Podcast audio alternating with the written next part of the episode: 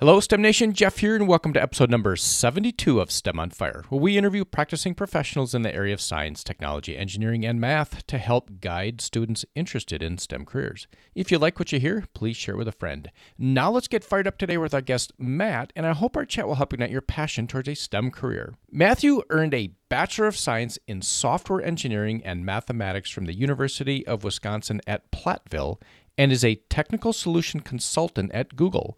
Welcome to the show, Matt. Fill in any gaps and share a bit of your personal life. Thanks, Jeff. Yeah, so I've been with Google for about a year now, and prior to that, uh, in college, I interned at Kohl's department store and in their IT department, working as a software engineering intern uh, for two years.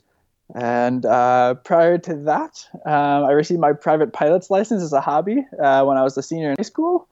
And I think that about sums up quickly my my history. Thanks for that, Matt. And let's dig right in here. So you do have a software engineering degree. I do. Could you describe the difference between computer science and software engineering? And then we'll go into why you actually pick software engineering. To me, the difference between computer science and software engineering really stems down to uh, things like system design thinking, um, thinking about uh, like system architecture and processes and almost project management type things. So planning out like dependencies of different components of a software system you're building, figuring out how you're going to implement things. Uh, whereas computer science is more so focused on the technologies that actually used actually used to build things. So, um, in college, for example, at Platteville, if you took a computer science major, you do more programming heavy classes and less uh, system design level classes. Um, so really it's, it's kind of two sides of the same coin as you you know both software engineers and computer scientists are writing code in their day-to-day job. I think it's just a matter of if you enjoy coding all day every day versus if you enjoy thinking about system design uh, how to manage a project from start to finish uh, testing plans things of that nature. Uh, then software engineering is uh, a bit more uh, adapted to those types of activities other than just writing code all day so, d- did you know that going into college, the difference between software uh, engineering and computer science? I had no clue going into college. Uh, yeah, no, none at all. Um, and to be completely honest, I picked software engineering over computer science initially just because it had the word engineer in the degree, uh, and I wanted to be an engineer. So I was like, oh, that's a great a great option. Um, but as I as I explored the differences and, and I learned what I just shared there, um, it was pretty clear to me that while I enjoy writing code, I also enjoy uh, some of those uh, different types of problems that you need to solve as a software engineer. Again, thinking through like timelines uh, of when things need to get done. I enjoy that aspect of things. So I learned that um, kind of as I went along in my college career. So Matt, so you also have a, a, a mathematics emphasis with your with your engineering degree. Yep. How valuable has that mathematics emphasis played out to date? To be honest, so far not very, but I do think it it does help set myself apart from other candidates potentially. So if if a company like Google is looking at two equally qualified candidates, one that has a strict software engineering degree and one that has a software engineering degree with mathematics as a background, I think um, it adds a slight advantage there. Um, and I also think it, it could add a lot of value in my future depending on where my career goes. Um, things like understanding how computers, for example, do math is something that I learned with my math emphasis in Platteville. Um, so things like that that I haven't actually used yet in my career, uh, I think probably will become important as time moves on. But I've only been out of college for about a year now, so uh, I haven't had the chance really to use it uh, at this point yet. You know, nobody can ever take the education away from you. So yeah, if you, if you can add a little minor to your degree, um, a lot of times it only takes a couple of classes, and if you're coming out of high school with a bunch of the AP credits already, look at you know adding something to your to your main degree, like uh, like Matt did. Yeah, exactly. It took me about maybe two or three extra classes to get the math minor. So it was a pretty pretty easy decision uh, when you look at the time added to the degree, which was basically nothing. Going back to your internships, uh, you said you interned at Kohl's in your IT department. Could you explain what you did uh, in that environment? Yeah. So my first summer, uh, I spent doing uh, mostly front end development, but essentially it was an internal. Uh, tool that they use to manage all of their inventory, the products they sell, the products they plan to sell, uh, things of that nature. And uh, as Kohl's continues to expand their business and starts to sell new types of products, uh, their databases weren't equipped uh, to handle these new attributes that go with new products. So think about like if you go to a Kohl's store now, you'll see TVs and electronics and things like that that differs from the normal clothing items you might see and need new attributes uh, about them. So like the device manufacturer, the uh, technology used, things of that nature, and the front ends that our uh, purchasers bought didn't have any way to enter that information. So uh, my job in the summer was really adding UI uh, features, so building new input boxes and buttons and all that kind of fun stuff to provide this data to our database. Uh, and then the second summer was really research oriented. I was working on a project uh, looking into how we could make the the terminals that the employees in the stores use to check you out, uh, how we can make those mobile, uh, put them on a tablet, or give them to the employees on their smartphones uh, things of that nature. So I spent most of the summer researching and then concluded the summer with a prototype uh, that I was able to use to demo to management uh, in the company. So Matt, after Kohl's, you you graduated college and then you went on to Google and you're now a technical solution consultant. What does that mean? That's a great question. Um, it means a lot of different things even within the company. Uh, so it's kind of interesting. I, have been able to sort of define my own work um, and I've ended up in a place where effectively I'm a software engineer. I'm working on a team with all software engineers doing the same jobs that they're doing on a daily basis. But the premise behind the role of a technical solutions consultant is to spend about, I don't know, 60 to 70% of your time working as a software engineer and the other 30%, 30 to 40% uh, working more in a project management capacity. So, interacting with stakeholders, making sure people that aren't technical in their training or in their background uh, understand and can appreciate and uh, really like fully grasp why things are built the way they're built or if things aren't working help them understand why they're not working and how long it's going to take to fix things of that nature uh, so there are some of my peers in the technical solutions consultant role work with google partners companies that either provide data from to google or uh, depend on data from google uh, and make sure that if they have problems uh, they can the, te- the technical solution consultant really just bridges the gap between uh, Google's software engineering teams and outside companies' software engineering teams uh, to make sure that everybody's on the same page. So it's it's it's kind of a mix, and it really depends on like what team you end up on. Uh, like I said, my day to day there was actually mostly like a software engineer's day to day job. So you know, Google's got a, a, very good brand recognition, very good name recognition, and I imagine there's a lot of folks out in STEM Nation that are like, yeah, it'd be pretty cool to go work at Google. Yeah. Um, you know, so I probably got to go to big name school out in California, right? And yeah, you know, I'll say you went to Platteville, which is a a smaller school in the corner of you know southwest Wisconsin. Yeah. How did you actually get into Google? Yeah, you know, it's really funny you bring that up. Um, at, when I was at Platteville, I was a tour guide, and I would tell uh, families that came through and prospective students that I had that same thought as I looked at colleges. I was looking actually at um, both Platteville and Marquette University, which is still, you know, not as nationally recognized, but a much larger name. Um, and I was afraid that by going to a small state school that is probably not known outside of the uh, Midwest, if not like the greater Wisconsin area,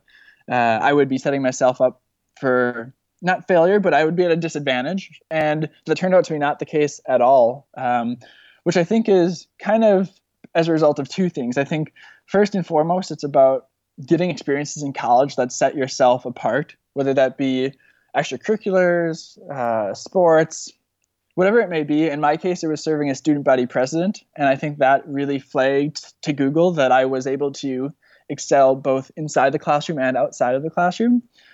But then I think the other the other factor is that I think big companies like Google, Amazon, the likes, um, are really starting to look at diversifying their talent, which means looking beyond the huge tech schools out on the West Coast here. They're really starting to look at these smaller schools that offer really solid engineering, science, math programs, uh, because they realize that by getting a diverse set of talent uh, with different backgrounds and different cultural experiences, uh, they're able to build more diverse products and i think that's really what they're striving for now. So i think it's a combination of two things. One is just the culture i think is starting to change and that talent is being sourced from a broader area now. But also like it's still important to build yourself up and give yourself those experiences that will allow you to stand out on your resume.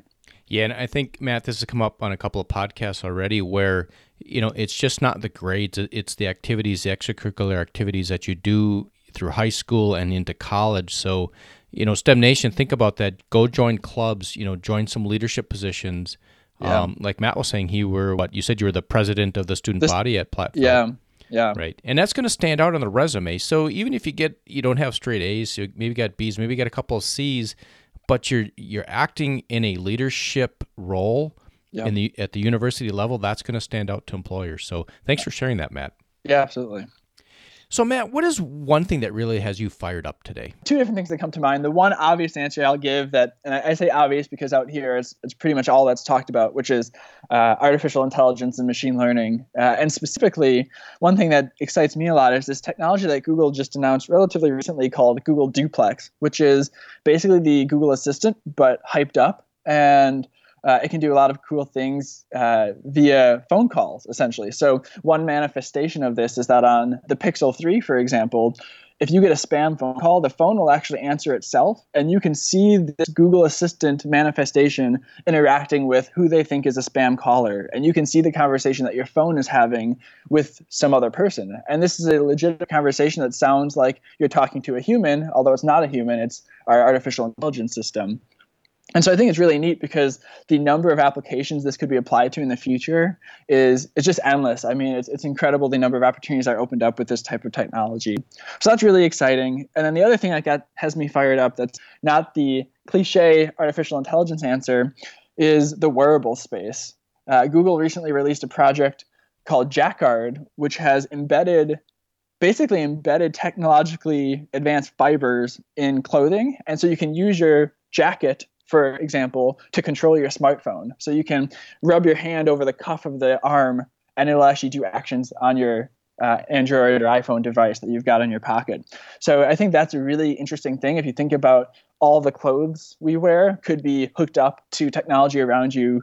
Uh, I think again the possibilities there are almost endless. You know, I was not aware of those two techn- technologies. I mean, technology is changing so fast, and just all these different creative ways to to take advantage of things that you just never thought of, and it's I think it's going to continue on down that path. So, um, you know, STEM Nation going for that engineering degree getting involved with this type of work, this type of development, it, it's pretty awesome. For sure. Matt, we're going to go to an aha moment you've had. You know, could you take us to a moment in time where you had an incredible aha moment and how you turned that into success? I spent some time reflecting over my last year at Google, and I've realized that I haven't really had any like one single large aha moment that things just really clicked. But what I've observed after looking back is it's for me software engineering specifically is a bunch of little aha moments and that that's what i really enjoy about the job because there's always some new challenge to solve and even if it gets you blocked for uh, a half a day or a day to have that that little aha moment at the end of it makes you feel like you're making progress makes you feel uh, really rewarded for the effort you put in uh, and i think to me that's what really stands out uh, about being a software engineer is that you can have these little victories as you go along and these the I guess I'd call it a little aha moment. Um, but yeah, I don't I haven't thought of any like major epiphany that came to me over the last I don't know five years, unfortunately. Yeah, no worries. It's it's those it's those little inst- maybe not instant gratifications, but the constant reaffirmation of having success as you write the software. I would think. Yeah, exactly. I really enjoy that that part. That it always feels like you're making some progress, even uh, even if you get stuck for a half a day or a day or whatever the case may be. And you know, in order to to enjoy that, you kind of got to get through college. So so Matt, yeah. when you were heading off to Platteville back when you were probably around 18 or so, what are some things that you wish you could tell your 18 year old self to help you get through college? One thing that I had to find out the hard way uh, through actually I transferring. I, I, started off at Kent State University in Kent, Ohio, studying air traffic control, so something completely unrelated to what I'm currently doing. Um, but what I wish I would have known is that it's okay to change your mind about things. It's okay to make mistakes as long as you're able to learn from it. So uh, you know, I, I, talked to a lot of prospective students when I was a tour guide at Platteville, and you know, a lot of people talked about how they don't want to have to change majors or transfer, or they just in general didn't know what they wanted to do yet. And I actually think that's a really cool place to be in going to college because you get to explore a lot of different things. And as long as you try something and then you realize it's not for you and you do that relatively quickly, it's actually a good thing in my opinion that you could to explore these different options Uh, so definitely one thing I would recommend people know going into college is it's okay to make changes. It's okay to, I guess, make mistakes in what you think you want to do because you just learn about yourself and you learn about what you really do want to do in your future. Um, so that's that's definitely the biggest thing I would say. Yeah, STEM Nation, it's okay to pivot. You know, make figure that stuff out as quickly as you can, right? But it's okay to pivot in school, right? Figure out something that you really like that you kind of get passionate about and then drive down that path. So yeah. thanks for sharing that, Matt. And we're going to take a quick pause and thank our sponsor, Audible, who's offering a free audiobook. You can head over to stemonfirebook.com. That's stemonfirebook.com to get a free audiobook of your choosing if you decide to cancel within 30 days. There's no cost, and you get to keep the audiobook. And Matt, it is lightning round time. Are you ready? Sweet. I am ready. All right. Hey, what is the best piece of advice you have ever received? Definitely don't be afraid to fail. Uh, it lets if you let fear prevent yourself from trying, you'll never have the opportunity to succeed in the first place. So, uh, be be okay with failure. Just make sure you learn from your failures and move on and a personal habit that contributes to your success. Definitely persistence. It's okay to not get things right the first time, but if you if you stick with it, you'll get it eventually, so don't give up. And a favorite internet resource or phone app. I mean, I think I'm a little biased here, but I'm going to have to go with google.com. Oh man, that's cheating.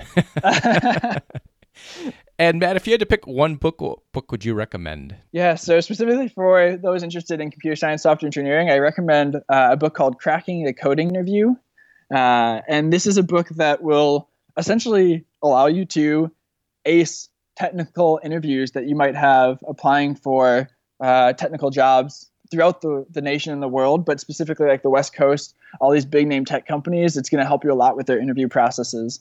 All right, STEM Nation, go up to the show notes. You can find a link to that book. And Matt, as we close down here, could you share a parting piece of guidance for STEM Nation, and then we'll say goodbye. Yeah, I would just say explore your options. Uh, if you go, you know, when you go off to college, like I had mentioned earlier, I, I think it's okay to not know exactly what you want to do. I think a lot of programs, uh, college programs, have uh, courses that allow you to explore those options. So at Platteville, for example, there's a class that you spent two weeks in uh, any different, any number of different disciplines of engineering and technology. So physics and mechanical engineering and software engineering. Uh, and that was a really good experience to explore the different fields in a very quick way to learn uh, what I'm interested in. So definitely, if your school offers something like that, or even look for a school that offers something like that, it really helps uh, you to be able to explore those options and really understand fully what you want to do with your with your career. Yeah, and Matt, I'll add a little something to that. Those those programs, like those tweak programs, a lot of times those are offered to high school students, you know, juniors or seniors during the yeah. summertime. Um, so take a look at that and go take advantage of that because that can help you know figure out what you want to do and probably more importantly what you maybe don't want to do. So uh, good insights, Matt. And with that, we will say goodbye. Awesome. Thank you, Jeff. You're welcome, Matt. Thanks for being on. And I hope you enjoyed that chat today with Matt. You can head over to stemonfire.com, subscribe to the email list to keep up with the latest happenings, and be sure to subscribe to the podcast on your favorite podcast player. And if you enjoy it, please share it with a friend. Tune in next week we talk with Jill, who is an engineer at Nike. Until next time, I hope this chat has helped ignite your passion towards a STEM degree.